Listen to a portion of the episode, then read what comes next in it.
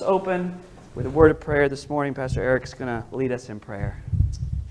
Amen. Let's pray together. Lord, we're thankful for the opportunity to be here this morning. As always, Lord, we're thankful for your goodness to us. We're thankful for your mercy, and we're thankful for your grace. We pray, Lord, that you just meet with us in a very real and special way, a personal way. We've come, Lord, to worship you. We've come to do it by lifting up our voices and singing and praising you. We've come to worship you by receiving an offering. We've come to worship you by being attentive to the preaching of the Word of God. We pray for those that are watching on the live stream this morning. We pray, Lord, that you'd help them also to sense your presence there and draw them closer to you. Bless the junior church when they're dismissed and they get downstairs. Speak to these young hearts. Help them to see the need of Christ if they've never received Him. If there's someone here today that has never received Christ or someone watching, we pray, Holy Spirit, that you'd move upon their heart, bring conviction, cause them to see their need. And this would be the day they'd be born again into the family of God. But thank you again for this day and each and every day that you give us. For we ask it in Jesus' name. Amen. Amen. Thank you. You can be seated. Let's take our Bibles, please, and go to Second Corinthians with me, if you would.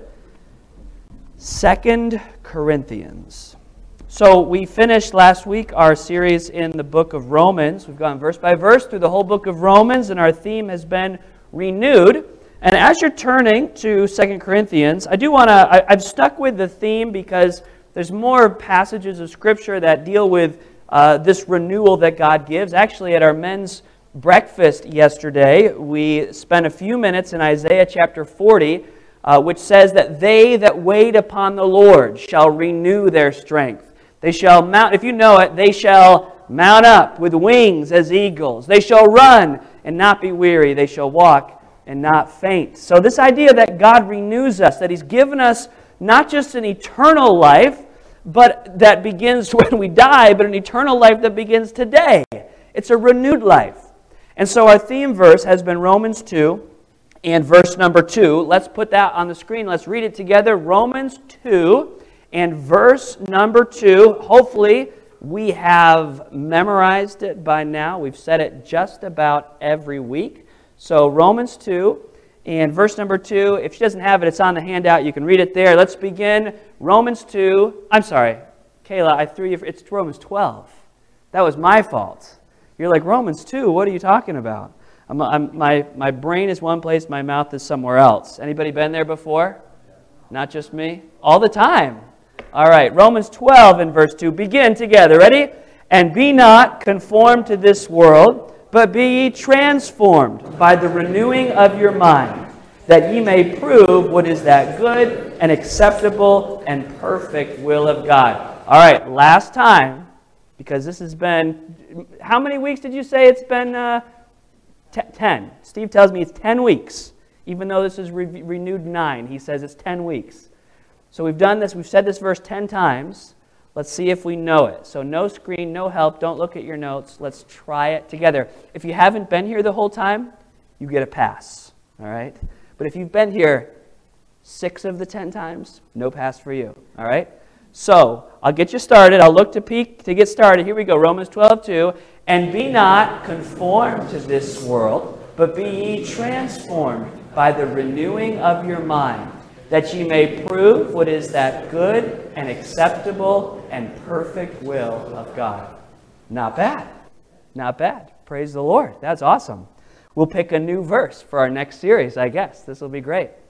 Well, in 2 Corinthians 4, there's a really there's a verse that I just I was thinking about this and I thought I was thinking about verses that literally have the word renew in them. And this verse came out and so I went back and I studied the chapter. And let's look at 2 Corinthians 4 verse 16 first. First because this is a this is a really awesome verse and this sets the tone for the for the whole chapter I think. So 2 Corinthians 4 and verse number 16. Paul says this For which cause we faint not, But though our, could you say these two words with me? The, our, our outward man, though our outward man perish, yet the, the inward man is renewed day by day. Day by day. The outward man may perish, but the inward man is renewed day by day. I'd like to speak to you from 2 Corinthians 4 about the inner life. The inner life. Let's pray together. Lord, I ask that you'd help me today as I deliver this message. Lord, it's your word, and Lord, we want your word to have first place. I pray that we would be submissive to your, your truth. Lord, I pray that we'd be eager to receive this morning. Please speak to us and please help me as I speak. In Jesus' name, amen. Well, each and every one of us, along with the Apostle Paul, we have both an outward life and an inner life. You know, really, as we've been created, human beings, many people have identified, just like God is three in one, many people have viewed the the human creation, human beings, as three part beings as well, as well, as in body, soul, and spirit. Now you'll find the Bible use other names for that, like the heart or the mind. And sometimes people de- debate if the if the if the if humans are three parts, two parts, but either way, the Bible clearly teaches us that there is an inner component to who we are and an outward component to who we are. Now, both of those, now, now th- what's interesting about the Christian message is this. Let me ask you this, and I kind of gave it away already. Which of those is God concerned with? So now we might be tempted to say the inner, right? But the fact is, it's, it's both. It's trick question. I set you up, right? So it's both. And this is different from most other religions. Many, like Eastern religions, are becoming popular again. And what they teach, like Buddhism and even some forms of Hinduism, they teach that the key to spirituality is to deny the outer, deny the outer, and then to have only an inner experience. But the Bible actually speaks of both. That both our outer person, our, our body, our physical experiences, and our inner spirit and soul both facets of our being are created for God's glory. And interestingly enough, which of those will live for all of eternity? Again, again, we're tempted to say, well, the inner, but the fact is, it is both. It's both. And that is unique to the Christian message that we are both body, soul, and spirit created to live eternally. That someday we will get new bodies, renewed bodies, if you will. Paul here is focusing on the contrast between the experiences of his outward life and his inner life. And I want us to see some things. And it's not that the, again, there's nothing about the outward life that is bad, but his outward life is faced with difficulties. In fact, look at verse number 16 again.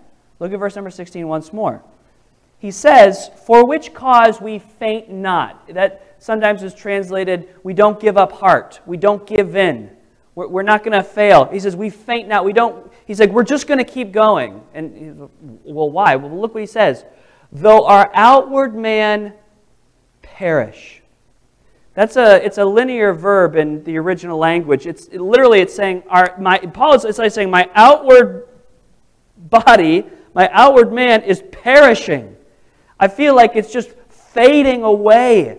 I'm losing it. You say, wow, this is kind of intense. Well, if you knew what was going on in the Apostle Paul's life, it would make a lot of sense. Because right now, when Paul says, my outward man is perishing, he is physically dealing with health problems. And I'm sure some of us at different points in our life, we can definitely relate to that. But when Paul says, my outward man is perishing, he, many people, many uh, biblical scholars, they believe that Paul had some serious difficulty with his eyes. But it wouldn't have just been his eyes. He's older when he writes Second Corinthians. He's dealing with he's dealing with years and years of physical abuse that he's endured. He's been beaten, he's been stoned, He's gone, uh, he's been shipwrecked. He's gone through all kinds of experiences that would have worn on his body. And he literally saying, My outward man is perishing. And Paul would wake up and sometimes he's writing from prison cells. And so the outward man is perishing. Not only is he dealing with health and physical pain, but he's dealing with serious emotional problems in his life. You say, Paul is? He talks about the sorrow over people that were once close to him turning their back on him. Don't raise your hand, but have you ever experienced that? That's what the Apostle Paul, when he says, My outward man is perishing, he's saying all these physical and emotional situations in my life, things are just, they don't feel really good right now. So if you, if you, it, you know, we can read these verses kind of theoretically, like classroom style. Though our outward man perish, yet the inward man is renewed day by day. But imagine the condition if you had seen Paul when he wrote those words. If you could see his hunched, his, him hunched over. If you could see the, the, the lines of care and worry on his face, the circles around his eyes. Wow, the words might give us, we might have a little, they might make a little more impact. Though our outward man perish, yet the inward man is renewed. How often? Every single day. He says, Every day, every day I wake up with a fresh renewal from God. Every day, while the outside is weak and frail, the inside is filled with strength and power and ability. And he spent, and that's really the summary of what he explains. Each of us has an outer life versus an inner life. And sometimes your outer life is strong, it's vital, it's, it's capable, it's accomplishing, and sometimes not so much. But no matter what the condition of the outer, the inner can always be renewed and strengthened by the Lord Jesus Christ, by the power of His Spirit. Go back with me to verse number one, and you can turn over on your notes t- today. I want to show you just four things. Four things about this renewed inner life. I want you to see that it is an enlightened life. It is, secondly, an empowered life.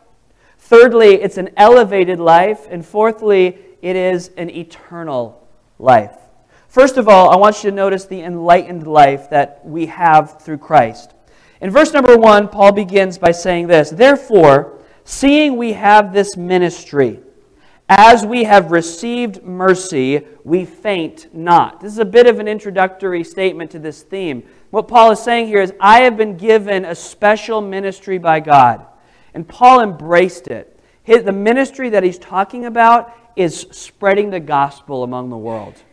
Paul's saying, I have been given this.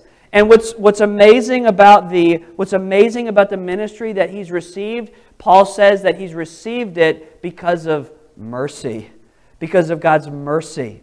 And Paul probably remembered back to the days in his life when he opposed Jesus Christ, when he opposed Christians. And he says, Oh, because I've received his mercy, he's given me this ministry of the gospel. And because of that, we're not going to give up. I'm not going to give up. I'm not going to back down. I'm going to go forward by faith. And then he describes in verse 2 that he's renounced the hidden things of dishonesty, not walking in craftiness, nor handling the word of God deceitfully, but by manifestation of the truth, commending ourselves to every man's conscience in the sight of God. What he says there is, you can examine me. You can look at how I've handled the word of God. And I've done it truthfully. I've done it carefully and I've done it in a way that my conscience is clean. And if you search your conscience, you would know that I have faithfully given you the Word of God. But now he shows us something very interesting in verse number three. You see, there was a problem. Sometimes when Paul would preach the gospel, people would come to faith in Christ. But sometimes when Paul preached the gospel, the, the reaction would be completely the opposite. Totally opposite.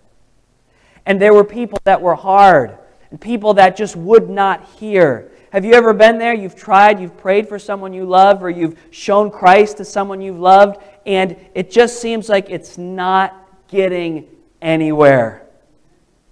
You've been there?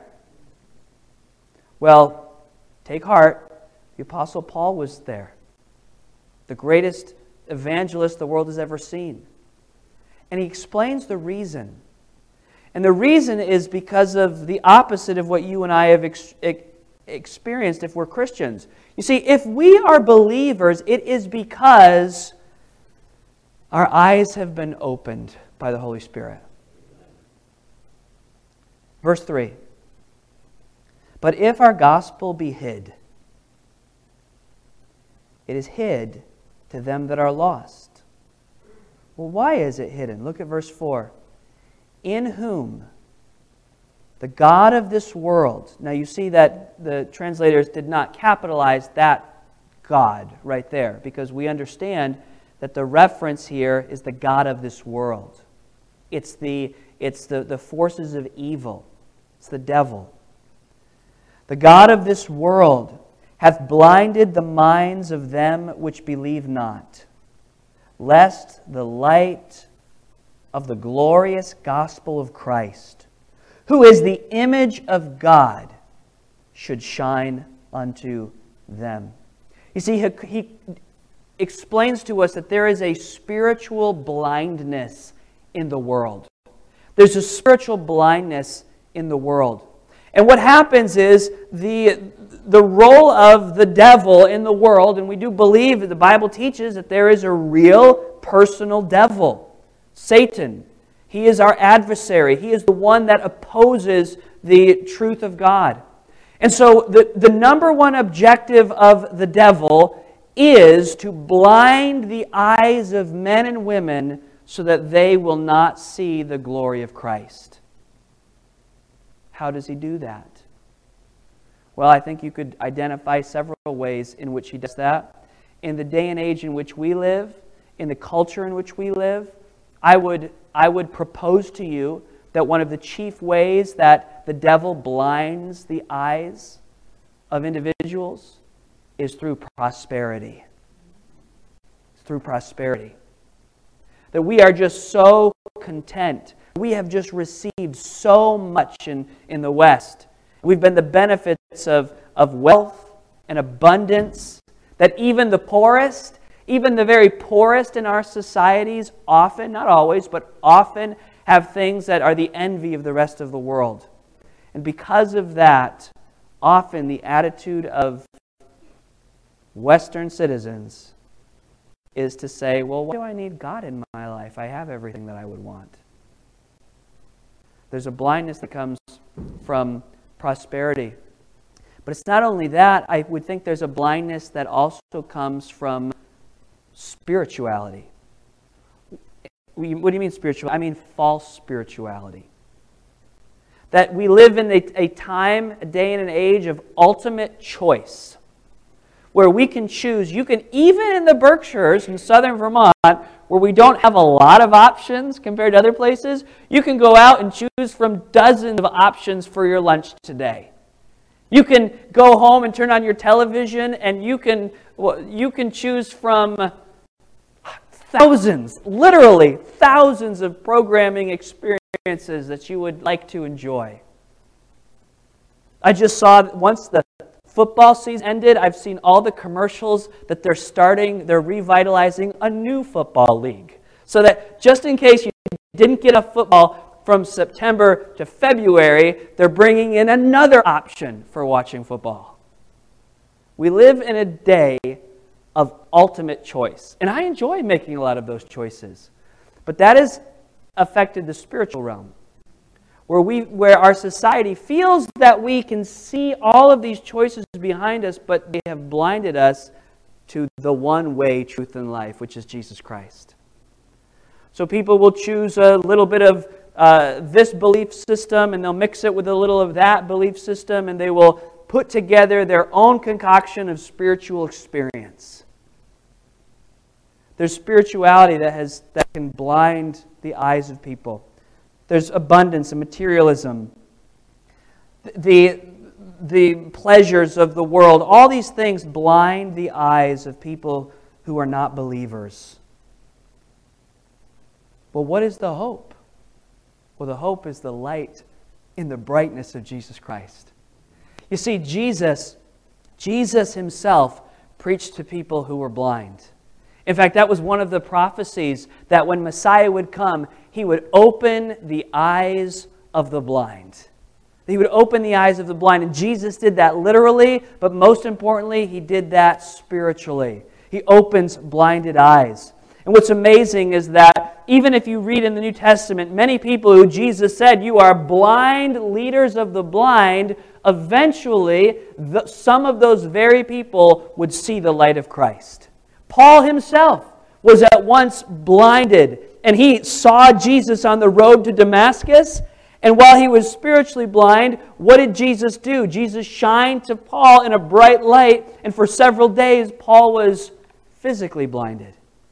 Just interesting imagery in the Bible and in these accounts. Well, look with me at verse number 5. For we preach not ourselves.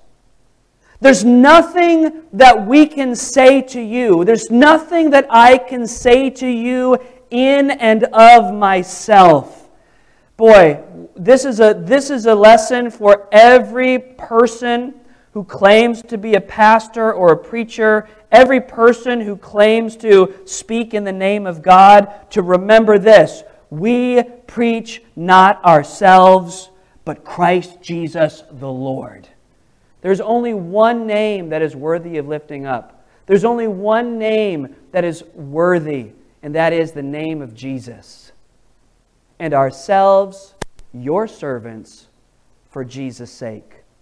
Verse 6 For God, who commanded the light to shine out of darkness. When did he do that? When did he do that? Day one. In, and God said, Let there be light. And what? There was light. With the spoken word, the Bible says that in the beginning, uh, God created the heavens and the earth. The earth was without form and void, and darkness was upon the face of the deep. And God said, Let there be light. And there was light. The first creative act, specifically, is God bursting into the darkness of, of creation and shining his light. By the way, the light was created before the sun, the moon, or the stars, because God himself is the source of light. In the beginning, God said, Let there be light. Before, any, before there was any object that could radiate light, God himself was the light. And if you go to the end of the book, and I mean the beginning of the book is Genesis, you go to the end of the book, which is the book of Revelation, you'll find it started in Genesis with God as the ultimate source of light, and it's going to wrap up in Revelation because in the new heaven and the new earth, it says, In that city there is no need of the sun, for the Lamb is the light thereof. Jesus is light. Almost every appearance of God that you would read about in the Old Testament, there's a bright light that shines. And for you and I, who have experienced the love of Jesus Christ, we know that there was a time in our lives where we were in darkness.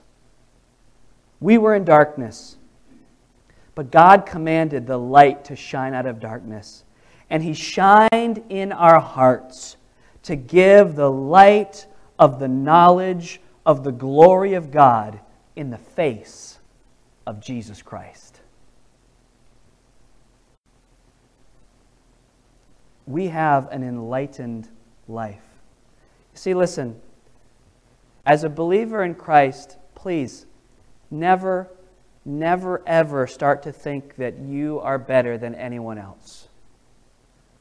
I listened to a it was kind of sad. This clip came across my feed. It was some comedian that was a, obviously was raised a Christian and then uh, departed from the faith. But she said this. She said, "Oh, I used to be a Christian, but you know the hardest thing was having to be better than everybody else." She was making a bit of a joke like that. And I didn't listen to the whole thing. I didn't. I didn't really care to. But it did stand out to me. And I, I remember listening to a pastor say maybe 10 years ago, j- just remember reminding us all that we are better than no one. We try to pattern our lives after Jesus Christ, follow his teachings, but the fact is, the fact is, we are sinners saved by grace. Like John Newton said, I once was blind, but now I see. We've, we've received an enlightened life, not because we are so enlightened, but because the light of the face of Jesus has shined in our hearts. So listen, be patient with your friends, with your family.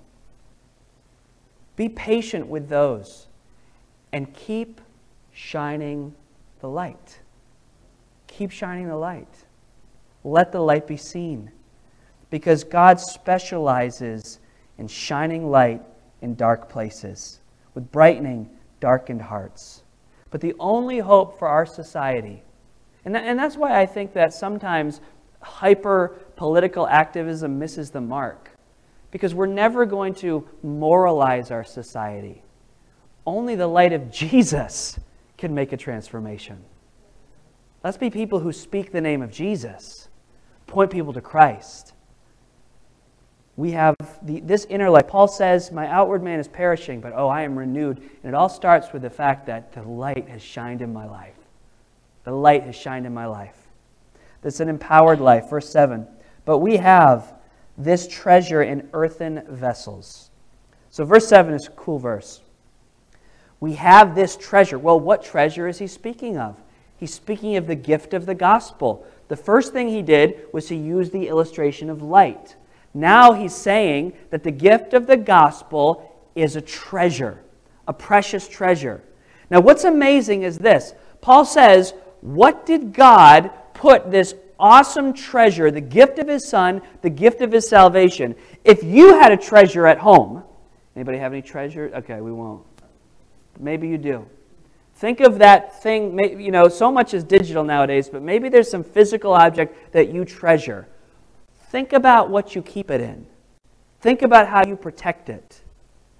Now, in the days of the early church, in these ancient days, they, you, could, you could get a box of wood, you could get a, uh, something fashioned out of iron, you could secure it, but literally, the earthen vessel was a jar that was made out of clay. Ever heard that expression? Jars of clay? He's saying this. He's saying that God's gift of salvation has been put in a jar of clay. Now, a jar of clay is a little bit fragile, it's a little bit delicate, it's not particularly beautiful but it's sufficient.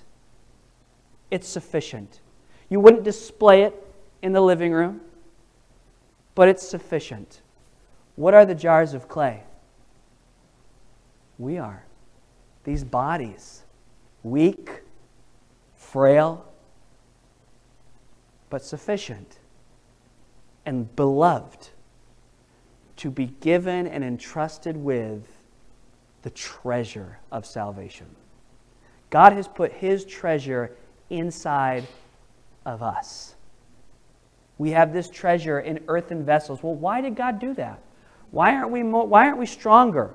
Why aren't we more capable? Do you ever feel that way sometimes? Like, God, I'm just, I just, you know, why can't, just make me stronger. Make me more, uh, make me taller. Make me, make me faster. Make me smarter. And God says, no, I just need you to be a jar of clay.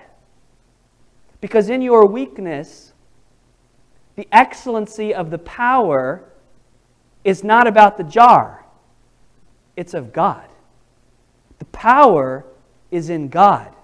That the excellency of the power may be of God and not of us.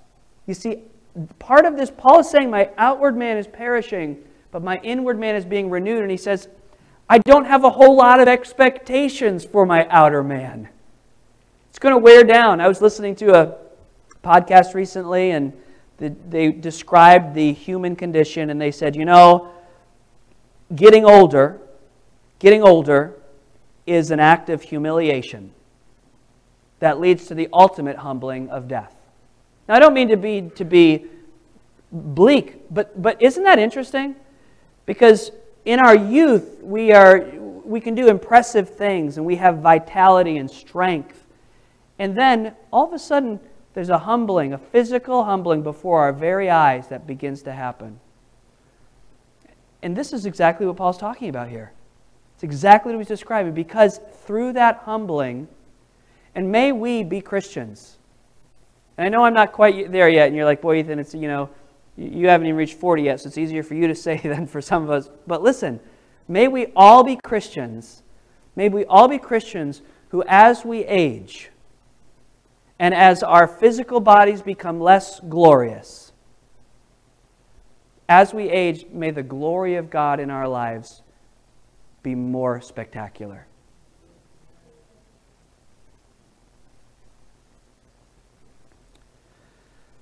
um, a personal story. When I was, um, when Deborah and I first got married, uh, her grandmother was still alive, and she she died at 80. How old was she? In her late 80s. She passed away. She went to heaven. And uh, she, I, I only met her three times. And we're getting ready to go on a trip to see some of her family in Switzerland. But I'll never forget um, Anna Bergen. And she was a woman that walked with God her whole life. And if you met her, she, I mean, she walked like this. This, she, family farm, family farm the whole life, spent too much time bent over in the vegetable garden, and literally things like that. And we spent, 15, 16 years ago, we spent a few hours with her, and she, she told us about all her 37 grandchildren and how all 30, that's, that's an accomplishment right there, right? And how all 37 grandchildren, uh, that she prayed for them every day. And she was praying, and she knew the ones that had accepted Christ and the ones who hadn't.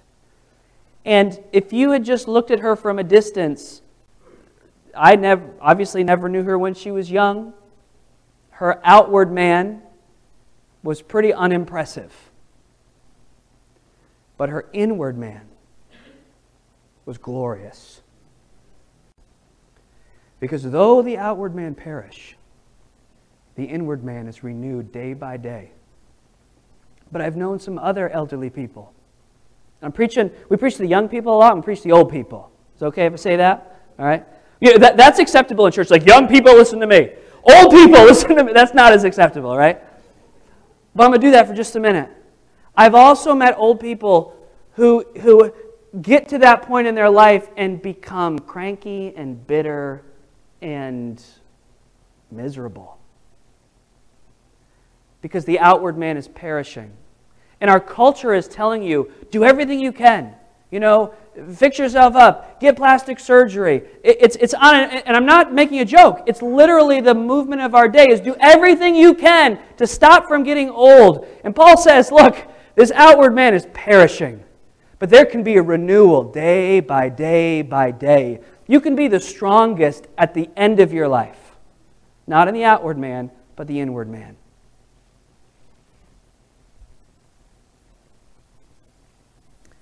Our weakness displays his power.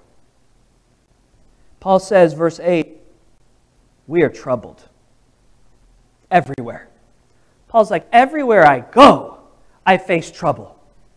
I turn over here, people don't like me. In the church, I mean, you think about Paul's life. This is Paul's life. First, over here, some government official wants to run him out of town. Then he comes over here, and some uh, rabbi in a synagogue wants him stoned.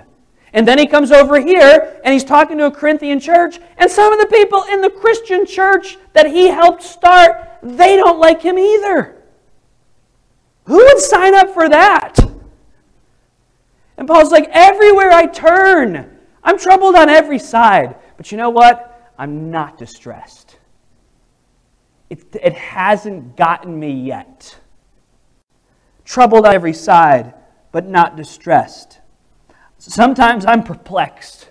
I don't understand. Anybody been there? God, I don't know why you're doing what you're doing. Perplexed, but oh, I'm not going to despair.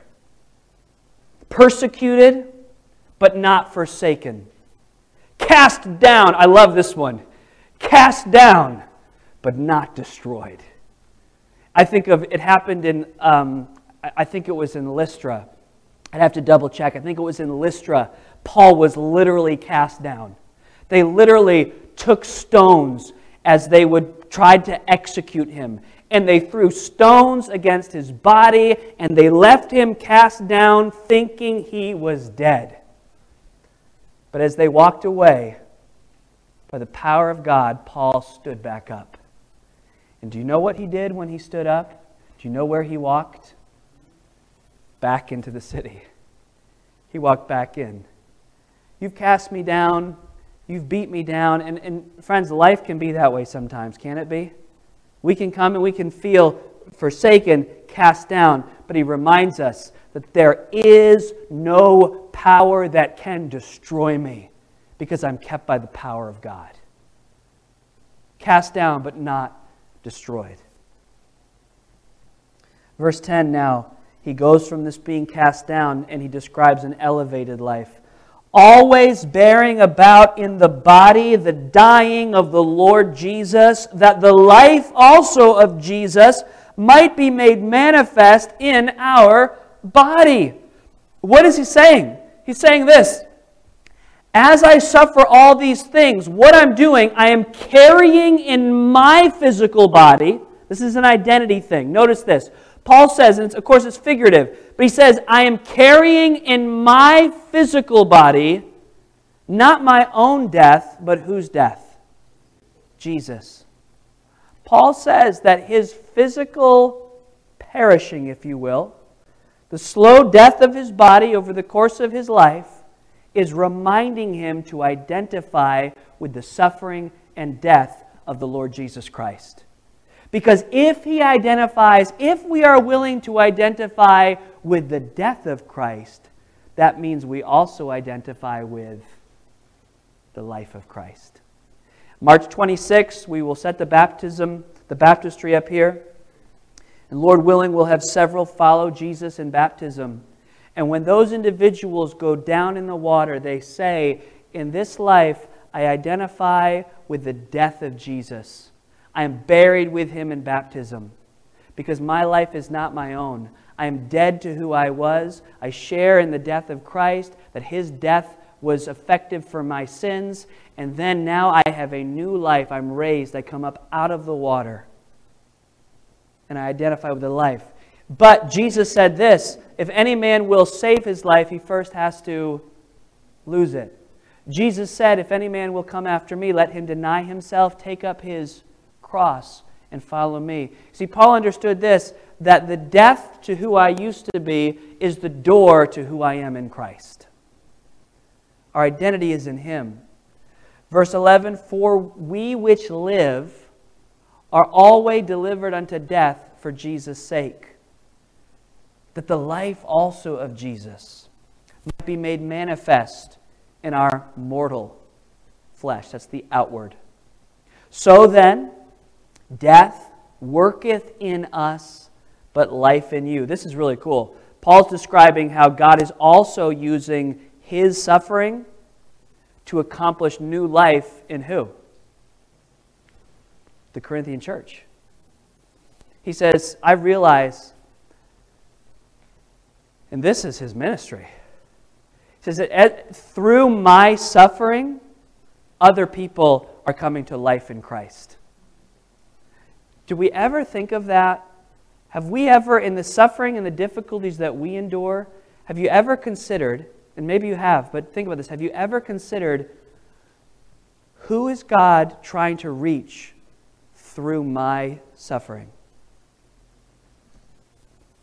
I heard a, a, a, just a powerful testimony last week about a, a mother who lost daughters in, in a terrible tragedy.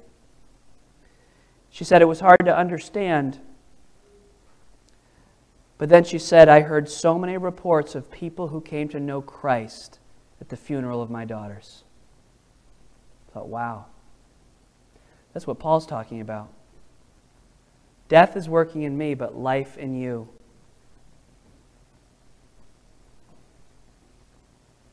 Verse 13 We, having the same spirit of faith, according as it is written, I believed, and therefore have I spoken. That comes from Psalm 116, if you'd like to study that later. He quotes the psalmist I believed, and therefore have I spoken. We also believe, and therefore speak. Do you believe? Do you believe that he who began a good work in you will perform it to the day of Jesus Christ? Paul says, We believed, and therefore speak, knowing. You see, belief isn't thinking, belief is knowing. Knowing that he which raised up the Lord Jesus shall raise up us also by Jesus and shall present us with you. This is resurrection. That the ultimate aim of the Christian life, the ultimate aim of the Christian life is not, is not a happy experience in America the ultimate aim of the Christian life is not to purchase the home that you had hoped for. It's not to have the retirement that you had hoped for. It's not even to have the family that you had planned for. The ultimate aim of the Christian life is that we are headed toward resurrection day. And Jesus is accomplishing something. And I don't always enjoy the experience, but I, but I trust the experience. I believe that something is being accomplished, not for today, but for resurrection day. And of course, there's, it's, it's not a, a, bleak fatalism. Of course, there's joys and, and excitement and, and wonderful things along the way. I'm not, I, but, but what I'm saying is sometimes we miss the point. We make all of the plans for now and all the plans for our children. Moms and dads, this was a good challenge to me a long time ago you are not preparing your children for their college entrance exams. You're not preparing your children for the sports scholarship. You are preparing your children for Judgment Day, for Resurrection Day. That's what we do. Because we believe finally that this renewed life is not only enlightened, empowered, and elevated, but it is an eternal life. That God has given us an eternal purpose Verse number, verse number 15. For all things, for all things are for your sakes. Now, wait a minute. I thought everything was supposed to be for God. Paul says, all things are for who? For your sakes. This is an interesting thing about our relationship with God. Yes, He created us for His glory, but He created us for our good. He set his love upon us. It, it's, it's not just a capricious, well, I've created you, you will serve me. No, I've created you. I will give you everything to make you fulfilled. I will give you everything to make you satisfied. And in your enjoyment of me, God says, you will find ultimate satisfaction, and I will be most glorified. For all things are for your sake, but why? That the abundant grace might, through the thanksgiving of many, redound to the glory of God. In other words, I found grace, and you found grace.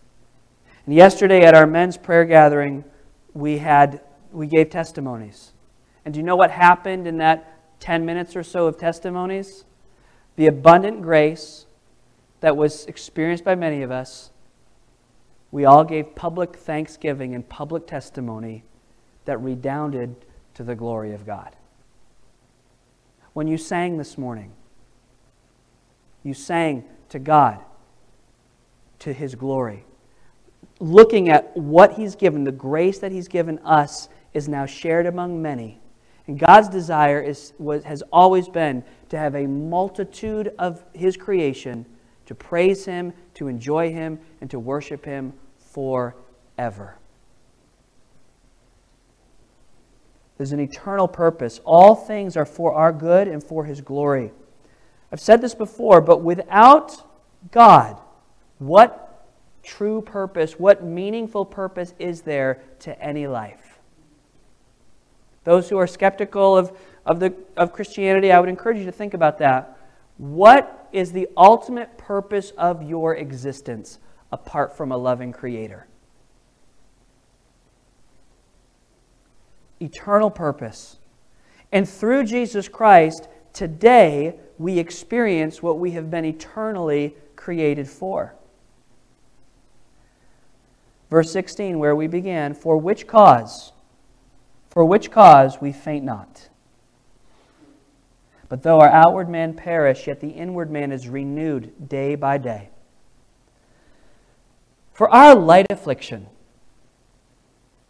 circle those words. For our light affliction. Now, if I said, it wouldn't be the great pastoral counseling move, like somebody's like, oh, I've been suffering. Sounds like a light affliction to me. He'd be like, get another job, man. You know, go, do something else. I'll pray for your minor inconvenience. But it means something coming from Paul because we know he suffered. And he describes his suffering as what? Light affliction. Why? Because it's just for how long? Just for a moment. It's working for us. That's interesting that this, the, the afflictions that we experience are actually working not just in us, but working for us. A far more exceeding and eternal weight of glory. There is glory that awaits you in heaven, and some of you have suffered far more than others. And I want to encourage you today. I don't know why, but I do know the promise of God's word that the, the it, it, you can question this interpretation or not. This is how I see this. The greater you've suffered in the name of Jesus, the greater your, the glory that awaits you. If you've been faithful, faithfully enduring. Because after all, we're all just jars of clay. Like, oh, well, he gave the sermons, or he traveled to another country, or he did this. Jesus says, My servants suffered for me, they shared in my suffering. And if you're faithful in that, there's a far more exceeding and eternal weight of glory. While we look not at the things which are seen, but at the things which are not seen. For the things which are seen are temporal, but the things which are not seen is eternal.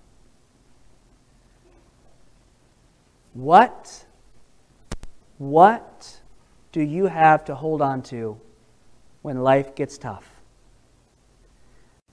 I look across the room, I'm, I'm, I'm going to assume that basically every person in this room would answer, I cling to Jesus. I hold to Jesus. But maybe there's someone here or someone watching that you've been clinging to yourself or other people or some religion that you were raised in, or you're clinging to. Paul is giving us here. I, I would just pray that through the Word of God, your eyes have been opened today, that you need Jesus, that He died for you, He rose from the dead for you. And if you have never personally asked Him to be your Savior, I want to invite you to do that today. There's nothing, there's, there's nothing that, can, that, that we can anchor our lives to apart from Christ. He will forgive your sin, He will give you hope, and He will give you an eternity in heaven. But you have to receive Him by faith. If you've never done that, would you do that today? I mean, right now, make the decision right now. Say, Yes, I'll trust Jesus. In just a minute, I'll lead you in a prayer if you've never done that how you can say, Yes, today I'll trust Christ. And for those of us who have, who would answer, Yes, what is your hope? It's Jesus. For those who would answer with the name of Jesus, I just want to encourage you to be renewed today and tomorrow and Tuesday and Wednesday and throughout the week. Be encouraged. Don't faint. Don't lose heart. Don't give up. God is accomplishing something. Don't get bitter. But though your outward man may feel like it's perishing, your inward man can be renewed day by day. Let's come to prayer. Would you come to prayer with me? We're going to bow our heads. We're going to close our eyes. Nobody moving around, please. If you've never received Jesus as your Savior, I'd like to lead you in a prayer right now. The prayer doesn't save. I like to make that very clear. The prayer can't the prayer doesn't bring you into this relationship. The prayer is when you express in your heart to God that you believe in Him. So if this is your heart, would you pray something like this? Whether you're in this room or you're watching online, pray something like this. Say, Dear Jesus, I am a sinner. I repent of my sin. I repent of trusting in myself. I believe that you died for me, and I believe that you rose from the dead. I ask you to save me. I put my faith in you and you alone. Would you do that right now? Pray something like that. Put your faith in Jesus Christ today. Christians, as we prepare to close the service, maybe you need encouragement today. Maybe you need to pray with someone you, maybe you need prayer. We've been putting on Facebook all over, we'll pray for you, we'll pray for you, we'll pray for you. Maybe there's someone in this church and you're like, I'm just going through it right now and I'd like somebody to pray with me. Well, you can pray at your seat. I'll be up here in the front. If, if you'd like to have someone pray with you, you can come sit on this front row today and or talk to me after the service, talk to Pastor Eric after the service and say, Would you just pray with me? We'll pray for you today. We'll take a minute this, this morning. If you say, I just I just feel beat down, I feel discouraged. I feel like my outward man is perishing, and I, I be, but I believe that Jesus, that Jesus is, is my strength.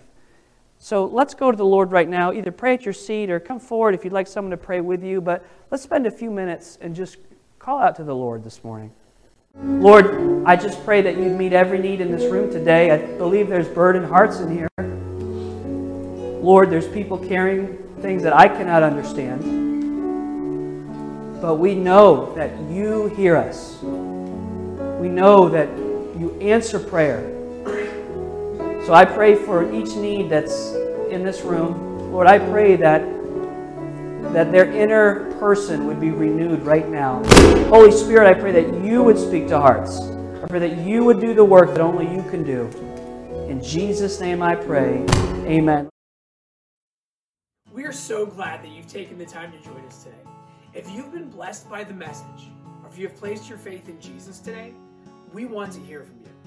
Maybe you still have questions about what it means to have a personal relationship with Jesus. Please let us know, and we would love to answer those questions from the Bible. We would also be happy to provide you with the Bible and other free Christian resources to help you grow in your faith.